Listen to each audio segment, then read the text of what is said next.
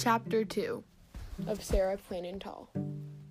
Caleb and Papa and I wrote letters to Sarah, and before the ice and snow had melted from the fields, we all received answers.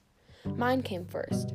Dear Anna, yes, I can braid hair, and I can make stew and make bread and bake bread, though I prefer to build bookshelves and paint.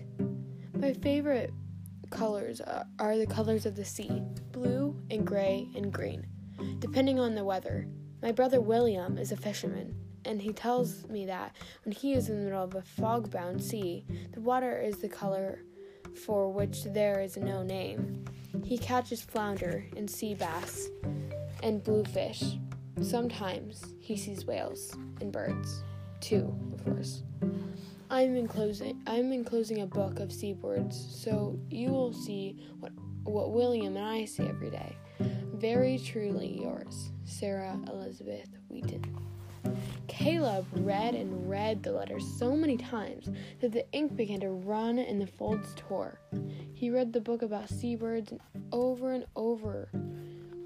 Do you think she'll come? asked Caleb. And will she stay? What if she thinks we are loud and pesky? You are loud and pesky, I told him. But I was worried too. Sarah loved the sea. I could tell. Maybe she won't leave there after maybe she won't leave there after all to come, where the where there were field were fields and grass and sky and not much else. What if she comes This isn't like our house? Caleb asked. I told her it was a small it, I told her it was small. Maybe I shouldn't have told her it was small. Hush, Caleb, hush. Caleb's letter came soon after, with a picture of a cat drawn on the envelope.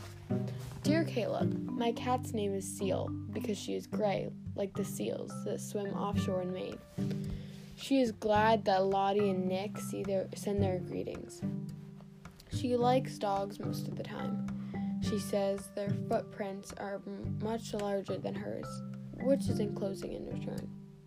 Your house sounds lovely, even though it is far out in the country with no close neighbors.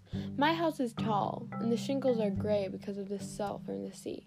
There are roses nearby. Yes, I do like small rooms sometimes. Yes, I can keep a fire going at night. I do not I do not know if I snore. Seal has never told me. Very truly yours, Sarah Elizabeth. Did you really ask her about fires and snoring? I asked, amazed. I wish to know, Caleb said. He kept the letter with him, reading it in the barn, in the fields, and by the cow pond, and always in bed at night. Sorry for the background noise. One morning, early, Papa and Caleb and I were cleaning out the horse stalls and putting down new bedding. Papa stopped suddenly and leaned on his pitchfork.